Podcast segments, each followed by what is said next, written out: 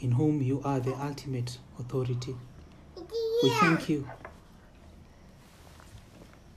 that you reign from eternity to eternity, that you're omnipotent. You can do whatever you please, that with you nothing is impossible, but with man things are impossible. We thank you that we can draw our strength, our power from you.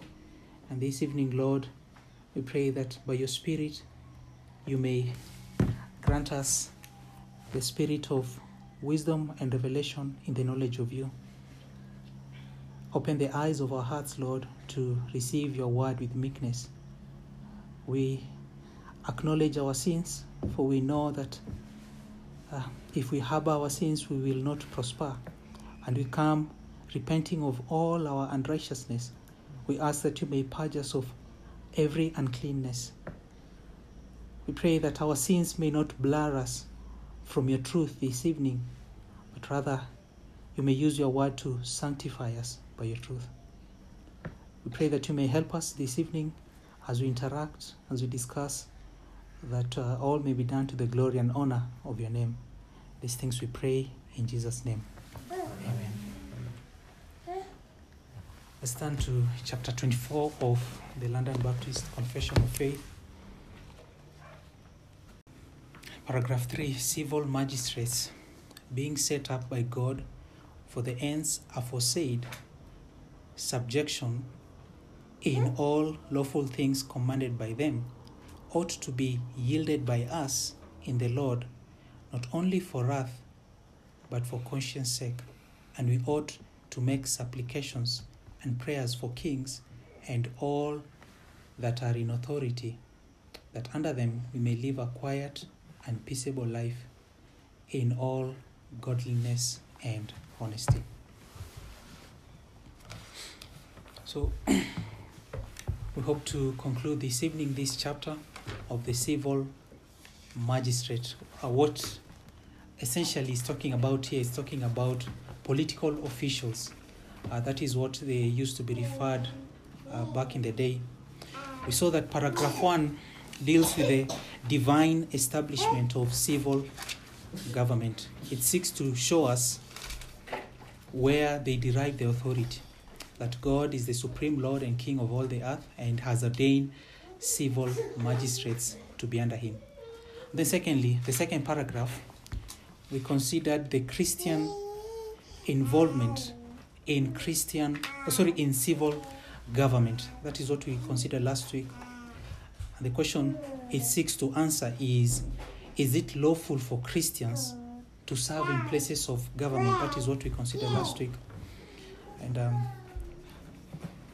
we saw a very good example of the nation of Israel, though it was a theocratic nation. But we see examples of Israelites serving in Babylon, serving in Egypt, serving in pagan places. And uh, and it is approved by God. So it is lawful. It is lawful uh, for Christians to serve in government. And then today, paragraph three deals with the Christian's relationship with civil government.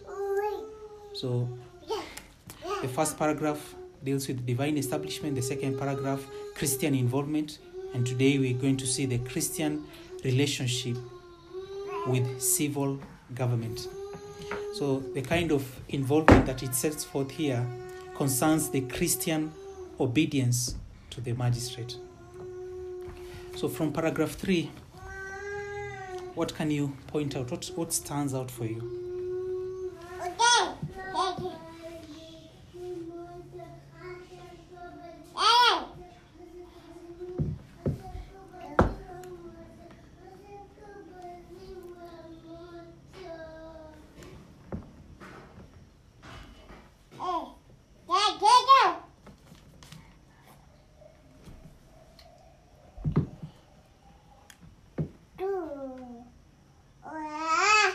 See there that the civil magistrates are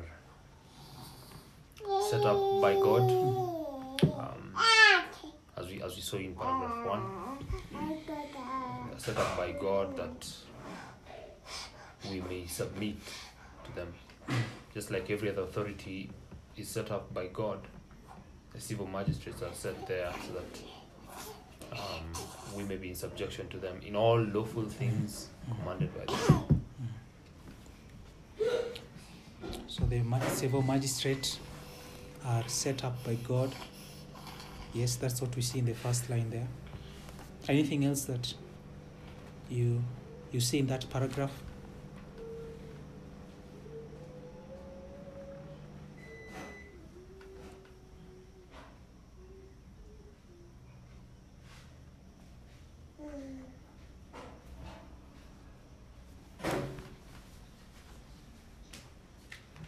that we all ought to to be in subjection Mm.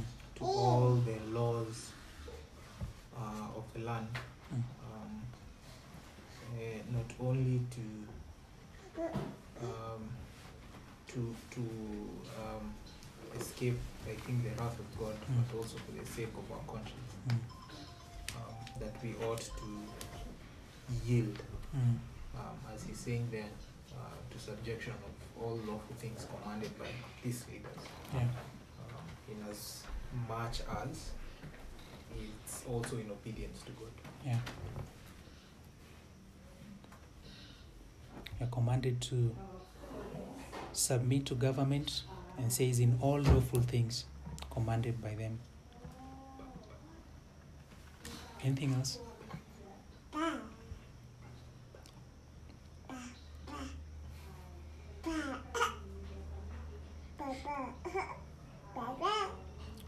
Begin civil magistrates.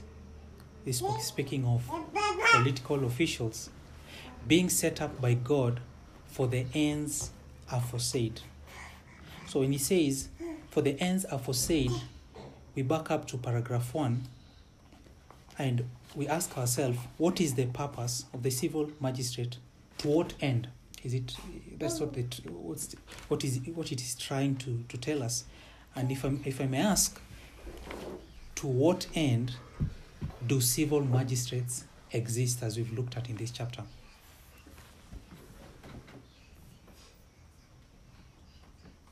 For what purpose do they exist? To um, oh. maintain justice and peace. For what purpose? Yes, for what purpose do, do they exist? Yes. From chapter 2, is it chapter 2? No, from paragraph 2, uh, third line, that they are to maintain justice and, and peace. Yes, that's that's one of the you could say the responsibilities, but um, the question is for what end? Yes, yes, they, they maintain justice and peace, but for what end? For what goal? We see in paragraph one Yes. for his own glory and for for and the, and the public good. That's the, that's the so when he says they're being set up by God for the ends aforesaid, so that end has already been told to us, which is for the for the glory of God and to achieve public good. That's the reason why they are set up. Is the establishment for the positive good, and we are to submit to them because they seek to do good. There are two things mentioned in this paragraph as it relates to our relationship with civil government, and the first one has to do with submission. You see, it's, it's interesting that every single point, every paragraph here hinges on this passage in Romans chapter 13. Let's turn to Romans chapter 13.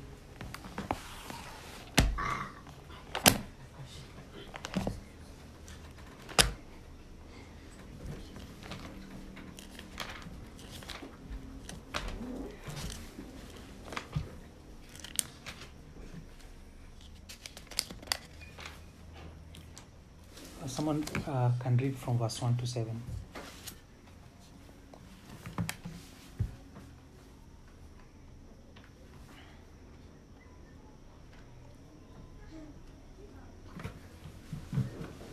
Let every person be subject to the governing authorities, for there is no authority except from God.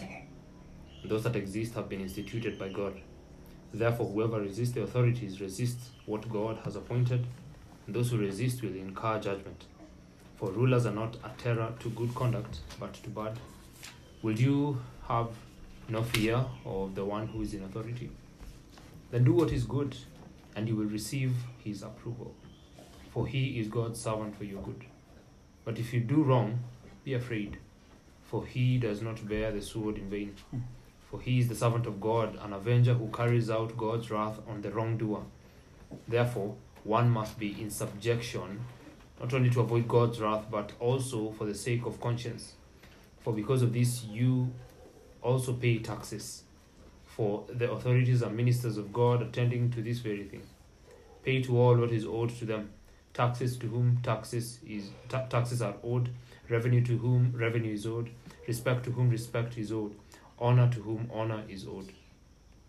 So we see here very clearly that um, all authority comes from God, and God has instituted the civil government uh, for, for for His just ends. So to rebel against civil authority is to rebel against God Himself. So the same way children are commanded to obey their parents, hus- uh, wives are sub- uh, wives are commanded to submit to their husbands. The same way we are called to submit to God directly when we submit to civil authority. All authority in the church is established by God. All authority in civil government is established by God. And we don't submit to them because they have an intrinsic authority. We submit to them because God has commanded us to submit to them. Here's the reason why we submit to them. Verse 3 For rulers are not a terror to good conduct, but to bad. Will you have no fear of the one who is in authority? Then do what is good, and you will receive his approval. First Peter chapter 2 verse 17 this is uh, an almost duplicate passage in summary concerning this matter first peter chapter 2 verse 13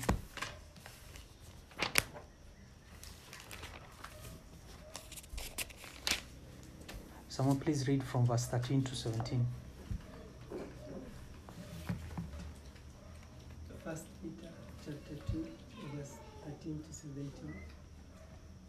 Be subject for the Lord's sake to every human institution, whether it be to the emperor as supreme, or to governors as sent by him to punish those who do evil and to praise those who do good. For, the, for this is the will of God, that by doing good we should put to silence the ignorance of the foolish people. Live as people who are free, not using your freedom to cover up for evil, but living as servants of God. Honor everyone, love the brotherhood, fear God, honor the emperor.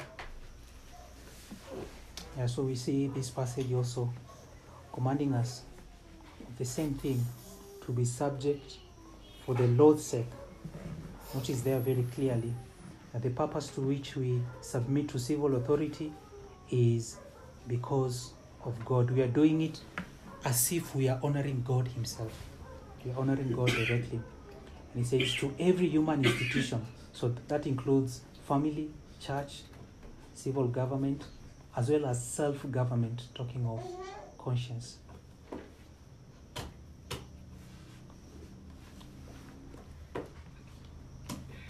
Any question or anything before we move on?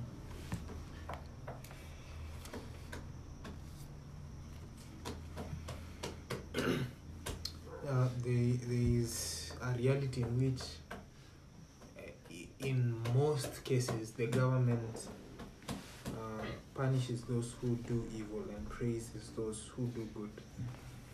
Um, but I think in today's world, it's also quite common, the, the reverse of it, Mm.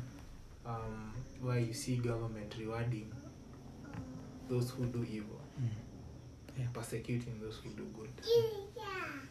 Um, so I get the context in which he's talking about that. Maybe to say overall Mm. or in general, um, that's what happens. Um, but I think we also have to acknowledge that the governments, in of themselves, because they're humans, can be wrong, can be evil, and can do quite the opposite. Um, yeah, and the underlying statement is that uh, we are in subjection to God first, and then to the government. Yeah. So if in a contradict to the government, then that's where we stop. Um, we thank God uh, our country is well in some sense it's there, but if you look at the Western cultures, you see it's even worse, Mm.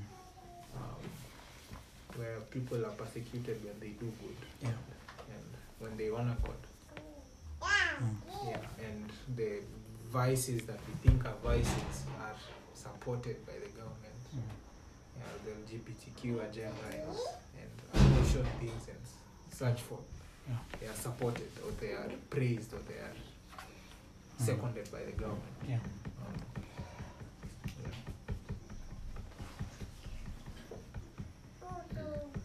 I think there's the whole matter of conscience. Um, anyone who is living in outright disobedience or unsubmissiveness does not have peace of mind.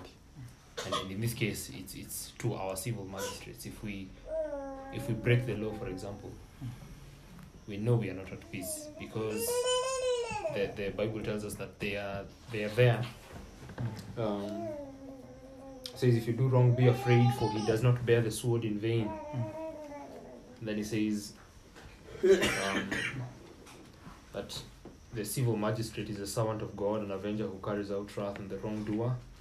Therefore, one must be subjection not only to avoid God's wrath, but also for the sake of conscience. Um, our conscience is.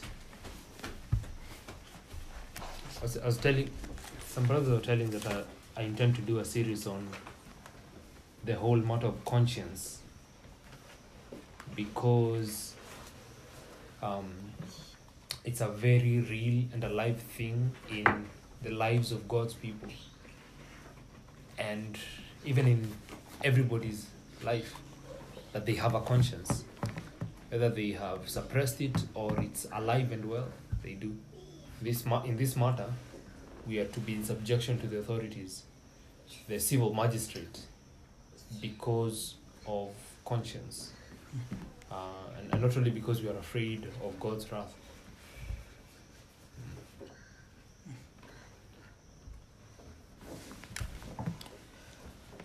Like us to move on. Um, it says next, in all lawful things, that we are to be in subjection to civil magistrates in all lawful things. Like us to see the extent of this obedience. That this submission should be yielded to the Lord. When it says lawful, it does it's not talking about the laws of the magistrate here it's talking about the laws of god that we submit to the civil authorities in all things that he commands us that are in accord with the law of god so we should be obedient to all things that are lawful lawful in the context of uh, the law of god and so we should also we also notice here that there is a limitation to this obedience. There's an extent to it, there's a, there's, and the extent means that there's a limitation. Uh, that we obey those in civil authority, but we are limited. Notice here that if we seek to subscribe unlimited obedience to the state, we are saying that the state is God. God alone is the one who can who can command us to absolutely obey him. God alone is worthy of absolute obedience. The state is not. So there are limitations to this obedience. What do you think are those limitations to those to, to, to, to obedience to the state? What is it that we are prohibited from obeying the state? What are those limitations?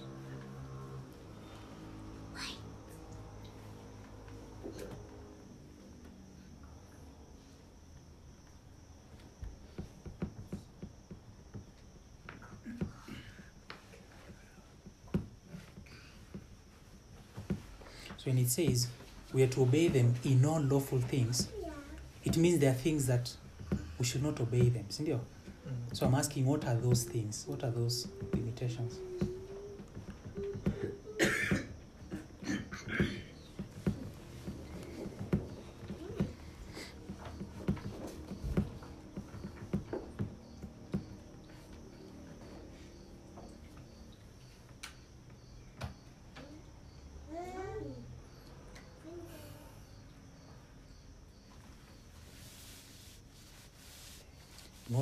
Instance of, not scenarios are we not to obey the state?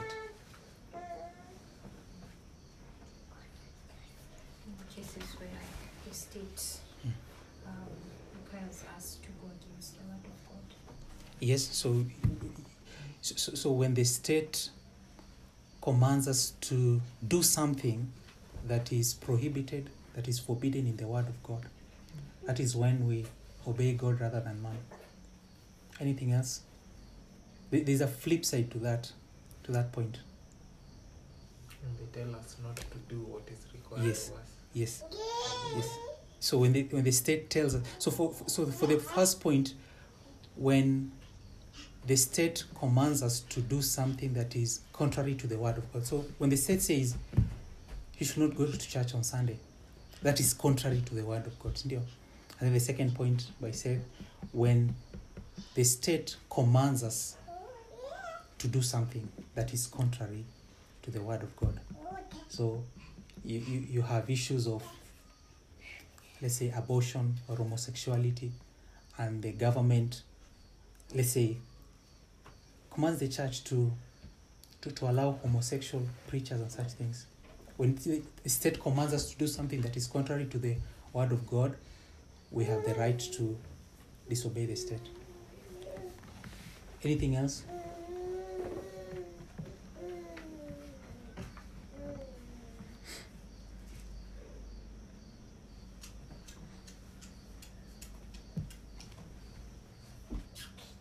So when the state comes to dictate to the church on the way that it should worship, on the way that it should conduct discipline, on the way that we should conduct our ordinances, then we have the right to disobey the state. The state is overstepping its authority by um, infringing on the authority of the church.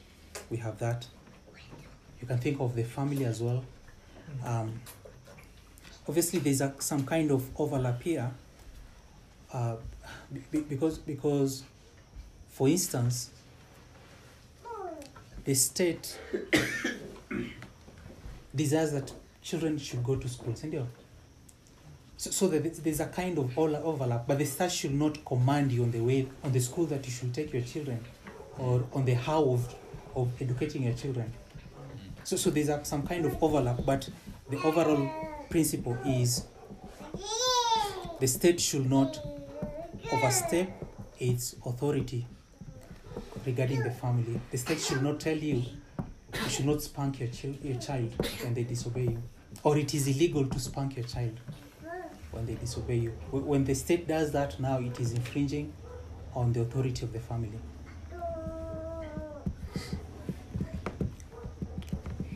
What of self government? What of your conscience? How can the government infringe on your personal rights, on your personal authority?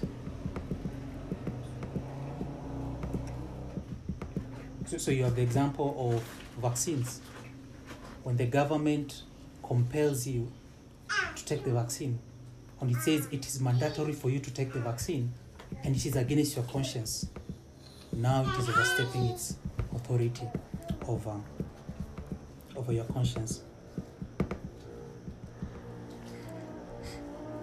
And so we are to we are bound to obey the government as long as it is doing everything lawful according to the word of God.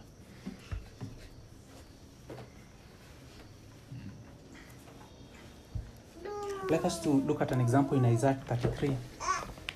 Isaiah 33 verse 22.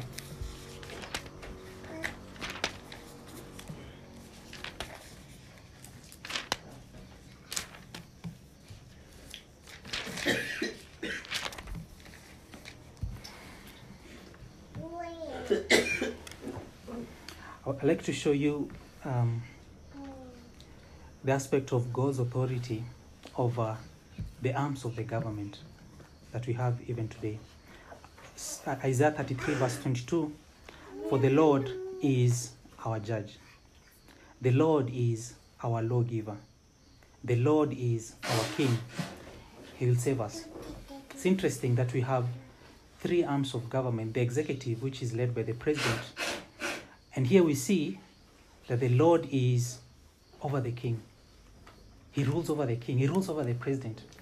We have the legislature, which does what? Which makes laws. And he says here that the law the Lord is our what? Lawgiver. God has absolute authority over the legislature. And then we have what? The judiciary. And he says, the Lord is our what? Our judge. God has absolute authority over the judiciary. So that if, if they do contrary to what God has commanded, their law is unlawful. We're not bound to obey it.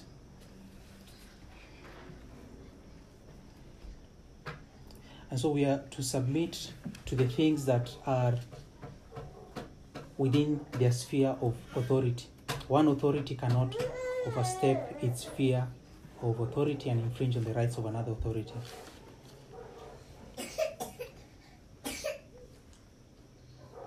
Any question or any comment?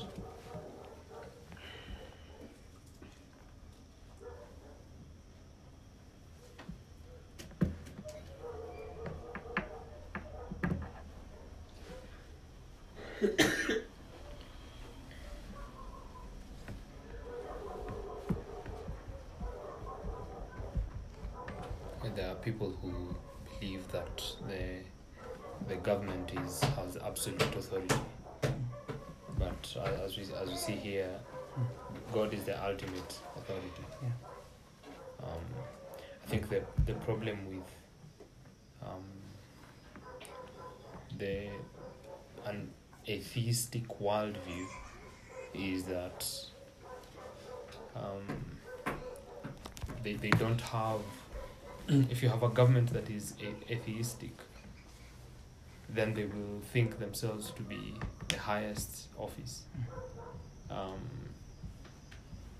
but then, even if they think themselves the case, um, we, we see here that ultimately God is the judge, the lawgiver, the king, so that there is there's there's some autonomy that every human being has Mm. apart from every other human being. Um, but then we can't have autonomy apart from god. Mm. god god is the one that is above everyone else. So that uh, if, even if there was no government god would still be the judge the king the lawgiver. Um, yeah. Yeah.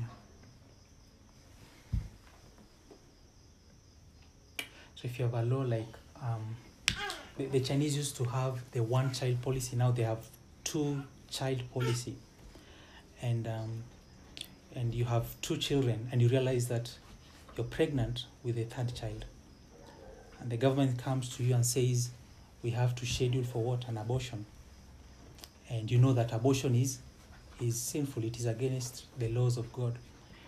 Um, who are you going to obey? Are you going to obey the state? Are you going to obey God? Um, th- th- there's a there's a price that we that, that we will uh, that, that, that that we will take in disobeying the state.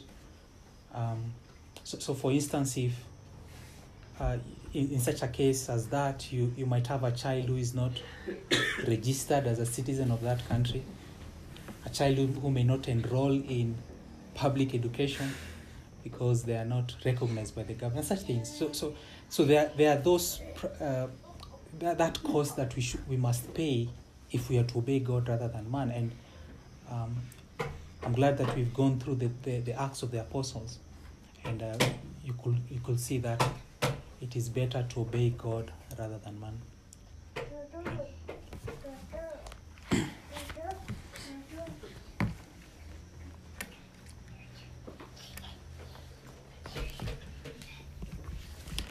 Um, the, the underlying factor for the government seeking absolute authority is because the government wants to be God.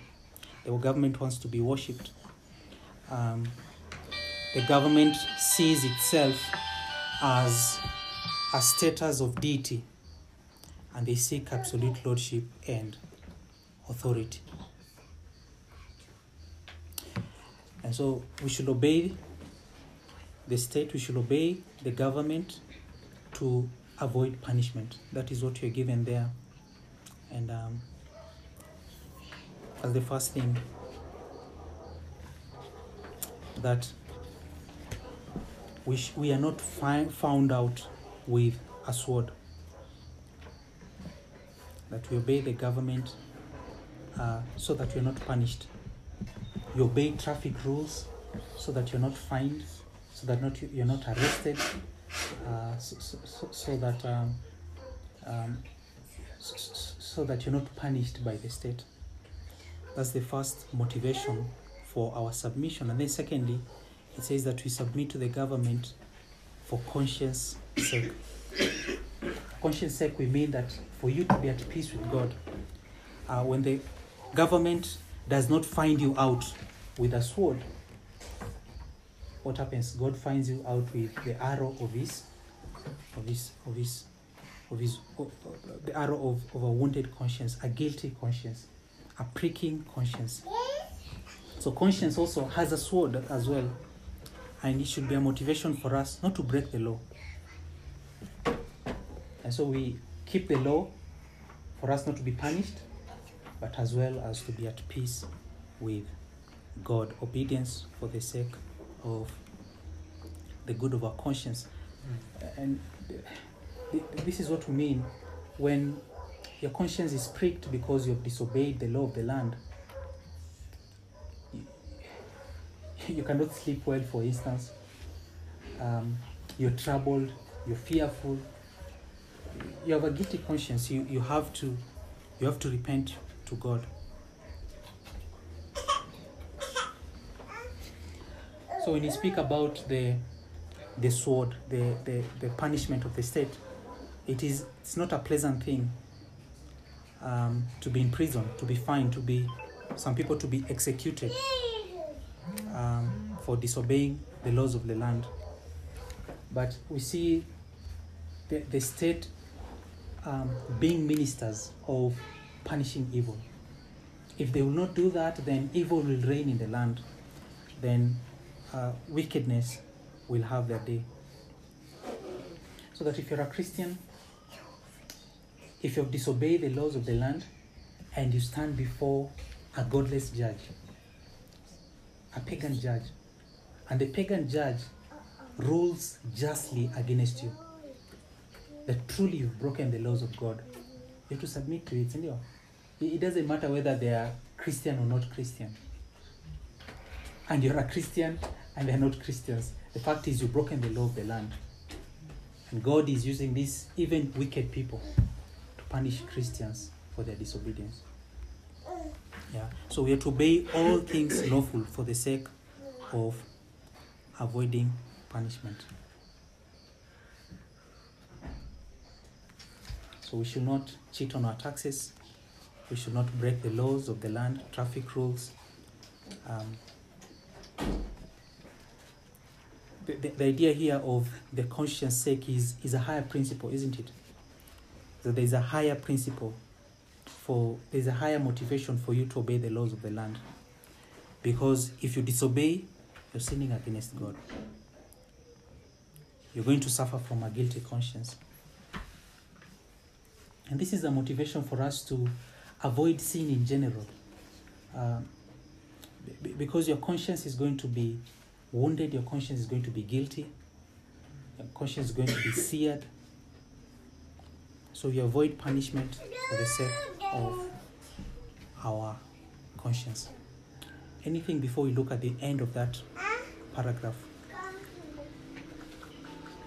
The last part of that paragraph. Or any question or comment?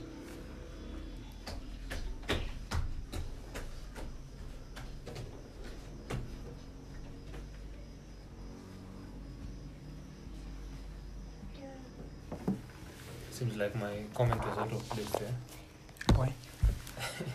niliongea about conscience kitabu huko No, no problem. tulikuwa tumefika No problem. yeah. Yeah.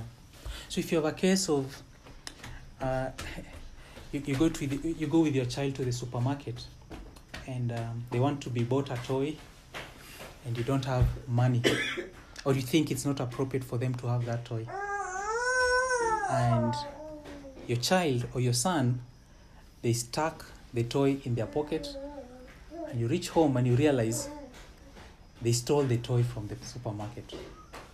Na umefika nyumbani. What are you supposed to do?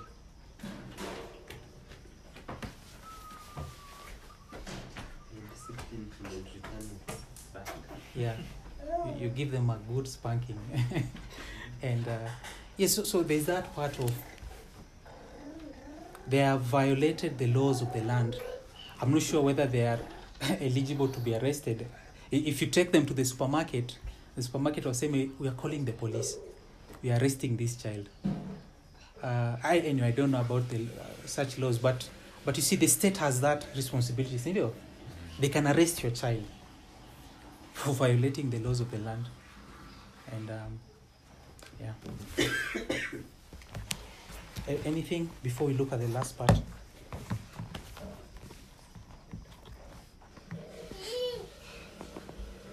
So the last part says, and we ought to make supplications and prayers for kings and all that are in authority, that under them we may live a quiet and peaceable life in all godliness and honesty.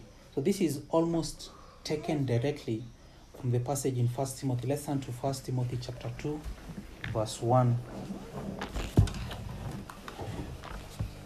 First Timothy chapter two, verse one to two.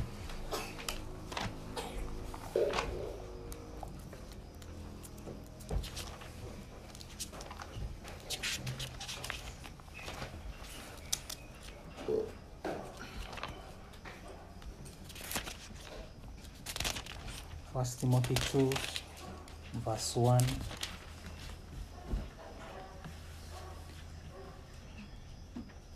To 2. Someone can read that.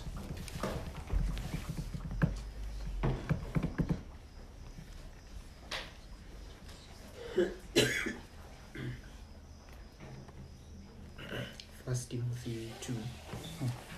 First of all, I ask that you pray for all people. Ask God to bless them and give them what they need give thanks. You should pray for rulers and for all who have authority.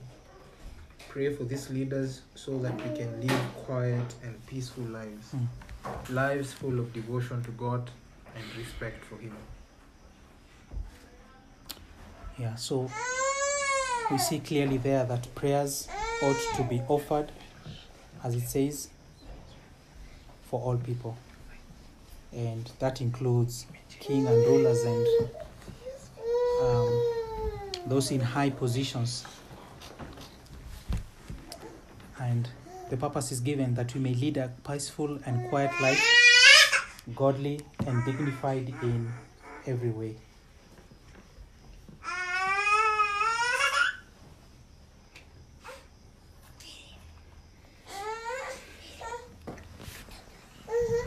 Let's turn to Jeremiah 29. We did look at this passage as we went through the series on politics.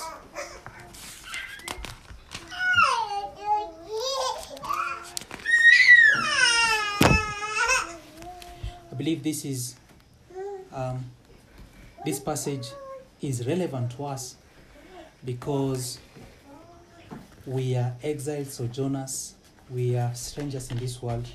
And the context here is this is the nation of Israel in Babylon, and God is commanding them on how they are to live in this, in this world in the midst of a pagan culture. It says in verse 6, Jeremiah 29, verse 6. Uh, let me begin from verse 5, uh, from verse 4. Thus says the Lord of hosts, the God of Israel, to all the exiles whom I have sent into exile from Jerusalem to Babylon, build houses and live in them, plant gardens and eat their produce, take wives and have sons and daughters. Take wives for your sons and give your daughters in marriage, that they may bear sons and daughters. Multiply there and do not decrease, but seek the welfare of the city where I have sent you into exile, and pray to the Lord on its behalf, for in its welfare you will find your welfare. So think think of it this way: these people are in in in Babylon, in a pagan culture, but God instructs them that they should seek the shalom of that city. That in its welfare, in its shalom, you'll find your shalom. And um, th- this is this is a part of consolation. This is a part of comfort to them, and this has a marvelous application to us as as sojourners, as exiles in this world. That we should seek the welfare of the place God has placed us. Why? Because in its welfare, we'll find our welfare. If there is peace, we'll have peace. We'll, we'll gather here in this evening. Because if there was no peace in this land, we'll not be able to gather right now. isn't? We'll not be able to go for evangelism. We'll not be able to meet every Sunday. That is what God commands them. And He says that they should pray.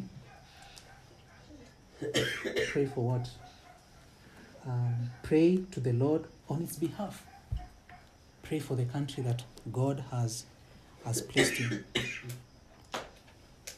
You pray for the country, you pray for the president, for those in high authority. Even though we acknowledge that the government is a terrible master, the government um, can be unruly, but we need to pray for the leaders. And the goal of that prayer is that we as Christians can live a peaceful, quiet life in godliness and integrity. Is, is it is it true that the, the church can prosper in the midst of persecution and oppression? Yes. But that is not the ideal. The ideal is the church and the state be amiable, be able to work together. And brethren, don't underestimate the importance of peace in our country for our own peace. Um, I- was I was watching. Um, there's a there's a there's a supermarket called Mwindi Mosi, which uh, demonstrators broke into uh, during the demonstrations, and it is said that they, they, they stole goods worth 20 million shillings, televisions, vitu tu kwa supermarkets, the, the shelves were empty. And um, you see, we should value peace in our country. Uh, because if there's peace, we'll also have peace as, as God's people. Um, talk to those people who are counting their losses in their recent demonstrations, and they'll tell you you should pray for peace. The, praying for peace should not be dismissed as selfish. Hmm. Any any question or comment as I conclude?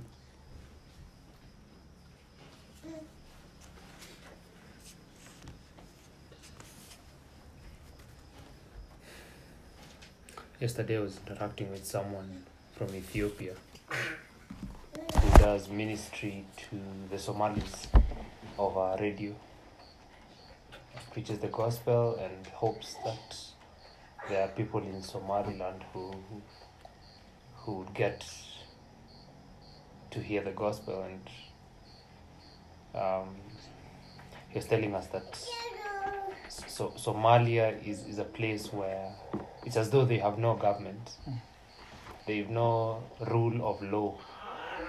Everyone does whatever seems right to them to them. And even those that are in power, for example the chiefs, they have chiefs who are in charge of um, different localities. Um, they also do whatever they please or whatever they see they see right. Considering the peace that we have in our country, at the moment. Um, it's, it's just um, unimaginable that you, you can't own a Bible in Somalia. It, it's uh, if you're caught, they they kill you. You can't you can't speak to someone about the gospel. Um, yeah, so so I think we, we shouldn't take for granted the the peace that we have in our country. That we can move around. Mm. You can travel from one place to another within a day, go come back, and, and all sorts of things. You can speak to people about people whom you you differ with, but you can try to convert them Mm. through the gospel. Um, we shouldn't take it for granted, and we should constantly pray um, for the kings and all who are in high positions Mm. for the sake of peace. Yeah.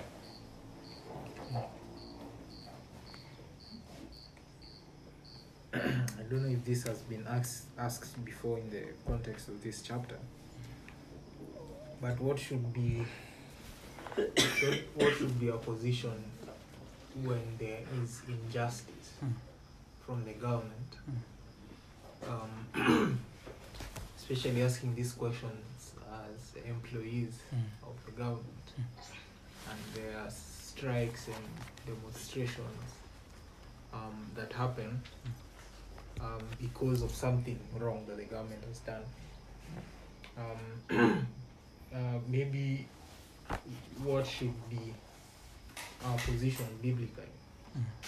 um, considering it's still lawful in the land Mm. to protest and to peacefully Mm. demonstrate. Yeah. Um, what what is our thinking in in regards to when government does an injustice? Mm. Uh, should we just be quiet and say we are not resisting authority, Mm. or should we do something about it, or should we? Is it lawful now, according to God, for us to maybe demonstrate? So maybe, yeah, if you get what I'm trying to say, or protest in, in any way at all. Yeah. So, so during the during the Reformation, um, there's a doctrine called the doctrine of a, of the lesser magistrate. So what you have is you have the government, but you have those working under the government who who work in defiance to the government because the government is contrary to the law of God. And these people who are working against the government, so it can be, let's say, the chief, the assistant chief, they have just said, we are not going to enforce that ungodly law given to us by the government. And what you have in uh, during the Reformation is Christians working with the lesser magistrates, seeing that we are bound by God to obey the lesser magistrate more than the civil magistrate. So that's where that doctrine came in, and and I think Calvin refines it even better. So there's a place for us disobeying the president and obeying our MP. Because if the MP is doing something that is uh, according to the word of God and the president is defying the word of God, um, then we are bound to obey the MP rather than the president, the, the, the doctrine of the lesser magistrate. Then, secondly, I think there's a place for us to to to to pray uh, the imprecatory prayers, to to to to pray for our leaders. You pray for the leaders that you don't even like. You pray for the leaders you don't vote for, and you pray for the leaders that you love. Pray for all leaders. He says they are all all pray for all people? All rulers, all kings. So whether you like them or not, you pray for them. And there's a place for us to to to, to pray that God will topple ungodly leaders. Ungodly leaders who uh, abdicate their duty to, to, to govern rightly, that God will bring them down. God will um, restrain evil. God will strip them of that power. Yeah, and that's why it's important for us to pray, isn't it? When you are voting, before you, uh, as we voted last year, we pray as a church, we pray as, as a people that God will raise godly leaders. Isn't? Yeah, and um, yeah, I'm not sure that there's any more addition to, to that. Have I somewhat um, maybe to to uh, say a very practical thing that happens. yes, Uh, the county has not paid us for three months. yes, the union has organized a protest mm, um, or a go slow mm, or whatever it is, um, it's.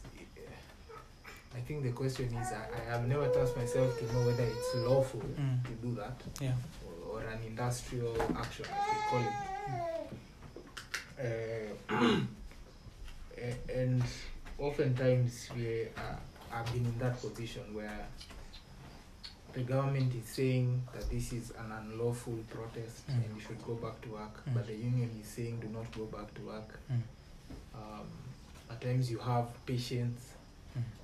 who you left yesterday in the ward, but you're not supposed to go see. mm, Um, and the last time it happened, I was just stunned. I was Mm. like, I, I don't know what to do. Uh, both as some form of leadership because the union is still leadership. Um, the, the county is saying go back or else you lose your jobs, Mm. but at the same time, they have not paid you for three months. Mm. Um, so, hence me asking that question of protest. mm, Um, when, for example, a, a student, I think students do want to protest, a student is killed, Mm. for example, Mm. something happens in security, a student is killed, and the students are protesting, maybe because there is no justice, or they want them to, something to be done Mm. to be protected, and they organize a protest. mm, um, there's a sense in which I usually get from the Bible that it's wrong to protest, Mm. but I don't know whether I, I would be right. I think that's the clarification that I'm seeking. okay. So that I would say Mm. I am, my conscience is clear before God Mm. that I am protesting because I have not been paid Mm. for three months. Um, and there's a portion in, in the law, laws of the land for me to do that. yeah. Therefore, is it lawful for me to do that Mm. in the context of the Word of God? Mm. So that I'm, um, my conscience is. Yeah. Yeah. I guess that's the question. Yeah, I I think it is lawful for a Christian to protest if it- if if it's such a case to to to to to hold, let's say, peaceful demonstrations or whatever way you can protest to raise your grievances, uh, because it's enshrined in the constitution. You're not breaking the laws of the land when you do that. Uh, you you only uh, raising the awareness that there is injustice. You know, there's unrighteousness in the land. There's wickedness that is happening if you're not paid your salary. Um, and um, I don't think that is wrong. As long as it's done rightly, I don't think that's sinful. Because you're, you're standing up to that thing which is wicked, isn't it? What they have done is, is, is wrong, is wickedness. Uh, and, and even we see God judging the nation of Israel and mentioning that employers were not paying their employees, they were mistreating them. So there's that aspect of God takes concern over injustice in the society. Uh, you can call it social injustice, uh, but but uh, we see we see you, you read the book of Amos, and you see God raising concern, even things concerning exploitation. Like unanunua hii kitu unauzia mtu nyama kilo moja but si kilo moja. And god decides to those are some of the sins that, that god mentions that uh, the nation of israel did. And so we, uh, we should not think that ni kitu kidogo. Before the eyes of god that is injustice ndio? Because the worker is, is worthy of his wages. Kama mtu amefanya kazi they should be paid as, as we saw in the, in the sunday school.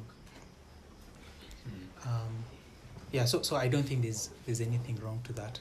I think there could be an issue of ethics uh, because now you're working in the field where uh, you have patients, and uh, but but I believe that that requires wisdom as well. Mm. Yeah. Yeah, I also agree. I I don't think there's anything necessarily wrong with protests. so, at the basic level, generally speaking, if the constitution and the laws of the land allow it, um, there should be peaceful demonstrations. But then, venye pasi anasema, much wisdom is required there. So that as a Christian, I would not go out to protest because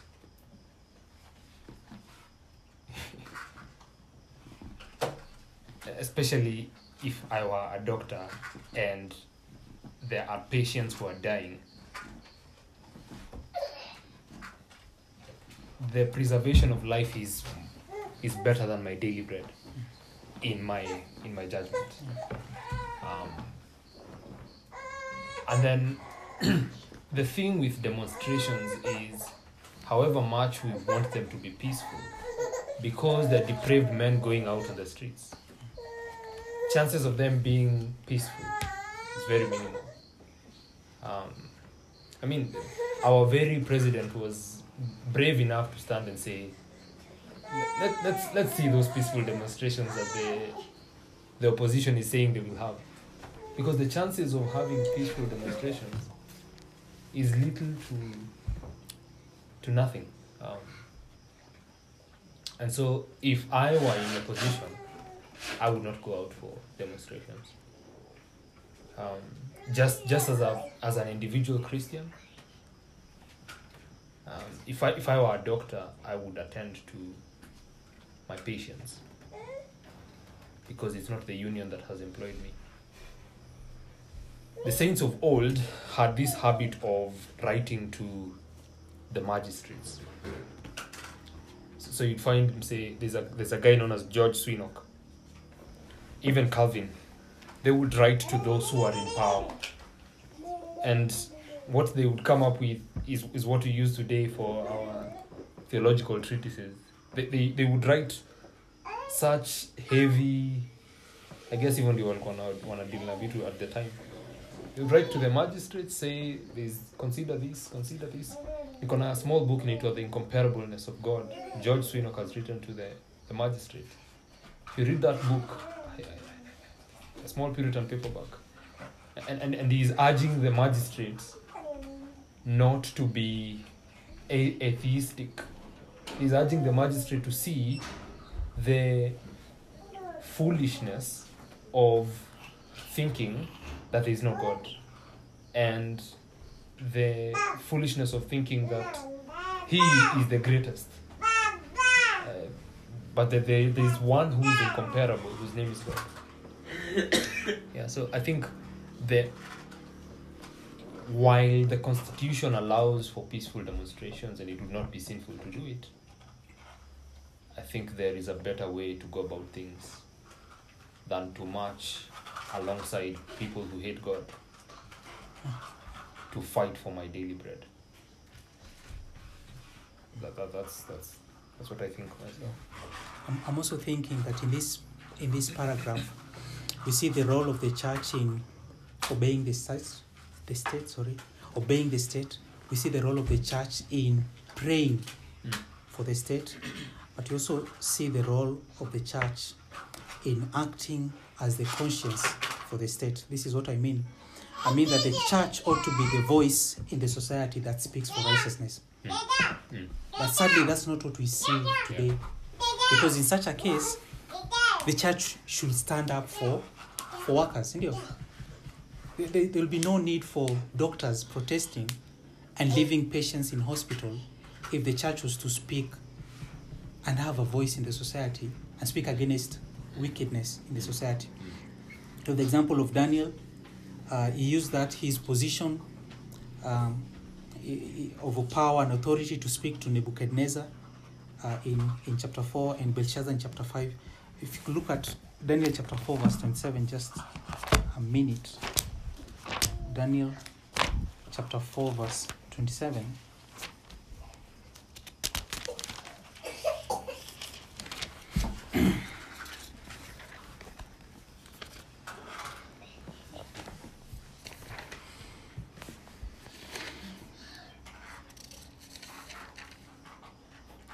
This is how Daniel speaks to the king. Therefore, O king, let my counsel be acceptable to you. Break off your sins by practicing righteousness, and your iniquities by showing mercy to the oppressed, that there may perhaps be a lengthening of your prosperity. We see here that Daniel was telling the king, You need to repent. So that what can happen? That God, who is in heaven above, may prolong your reign. So he was serving as the conscience of the king. In the New Testament, you have the example of John the Baptist. Uh, Herod, you're told that he used to love the sermons of, of John the Baptist. He was a, a sermon tester. and, um, and, and it was unlawful for him to have his brother's wife. And John the Baptist decides to call him out for his sexual immorality. John the Baptist is imprisoned and beheaded for that offense. The church should speak the truth to rulers. We have Paul speaking to Agrippa about judgment and righteousness to come. As long as the church is acting within its sphere of authority, it should be able to speak to rulers and authority on the on the on such matters, matters of uh, injustice. Mm. Yeah, more often than not, you find the people who go out to dem- demonstrate are not praying for the county government or the or the the you call it the the government. Um, people people want to do that which I think as a Christian I should do first that God tells me to do. If God says I should pray, I pray. Um, preachers should preach against injustices. I mean, the president gets into a church every Lord's Day. He goes to church. Unfortunately, what do the preachers who are there? And so, it's absolutely necessary for us to first of all do that which God tells us to do. I think there's a very thin line between taking vengeance for ourselves and demonstrating. Eh, I think your the whole aspect of demonstrations should be should be a far fetched thought for a Christian because God anasema vengeance vengeance is his. We have to take everything to him. Um, and unless um, unless it is absolutely necessary like in a case where someone wants to murder you that's that's the that's the time when, when you can defend yourself um, one might argue that uh, the government is not paying you they are in one way or another wanting to kill you or hunger therefore they are defending themselves and people have all sorts of arguments but the idea of protesting for Christians should be um, should be very far away, um, as it were. They shouldn't think that as their first option. Our first option is to take everything to God in prayer, Yeah. and we are not to be quick to to assume that simply because the Constitution says this is right, therefore we can do it. Um, yeah, I think venye Pasi alisema ina need wisdom sana hiyo stuff. A lot of wisdom. Um, I agree with you. Uh, Um, there's a tendency for us to complain against the government, um, but I think we should also ask ourselves how much do I pray for the government? It's easy to complain of the high taxes, poor governance, inflation, economic crisis, all kinds of problems. But how much more should I pray for the government? The Bible says that they are ministers of God, sindio? Whether they like it or not, or whether they know even they know about it or not, they are ministers of God. God uses them. God accomplishes His will through them, and um, I think we should pray for them. I'm also one of the victims who often uh, is I'm often irritated. I complain against the the the, the, the, the, the government, but I ought to pray more as much as I complain against it.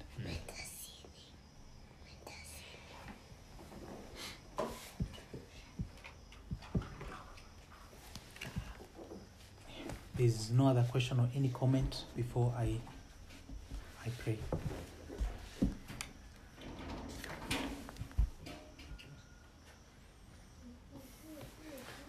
I think we should also say that um,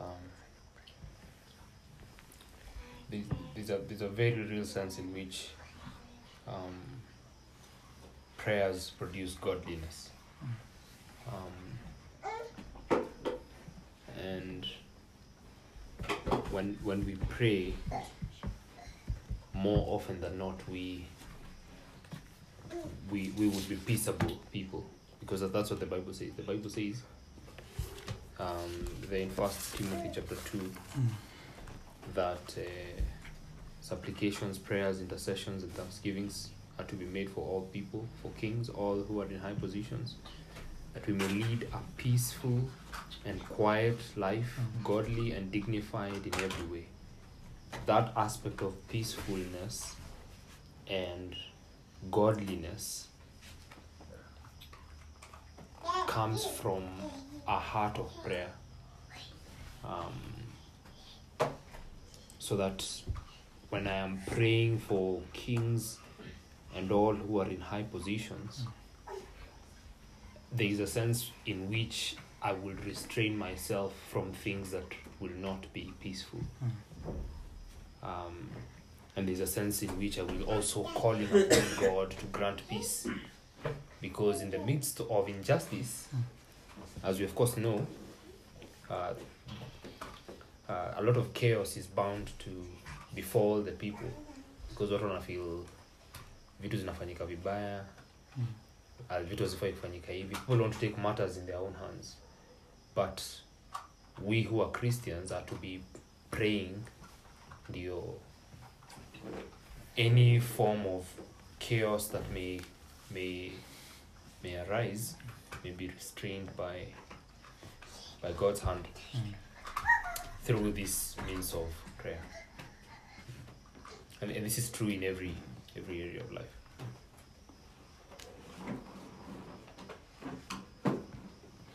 I'm just wondering, are they giving any reason why you're not paid?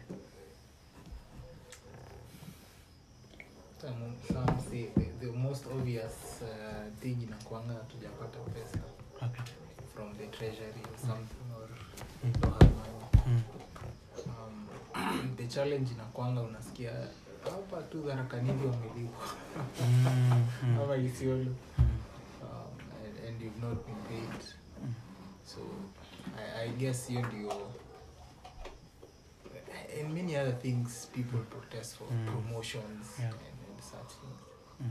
um, yeah I, I- heard someone say that um, there's a lot of politics played. Uh, anyway, it's politics, it's it's let me say it's discrimination being played because they say that counties that are friendly to the state to the government they are given money very very quickly like zingine zenye they are not friendly to the state like wanapewa pesa kidogo kidogo Just to frustrate them. yeah, I had someone say that and it could be possible yeah because if someone is paid in isiolo ama Tharaka Nithi mbona bado mtu ajalipwa yeah. If say the, the, the, the, how to, the management there is Mm, managing the resources better. Mm. So, yeah. yeah. Mm, Give all kind of yeah.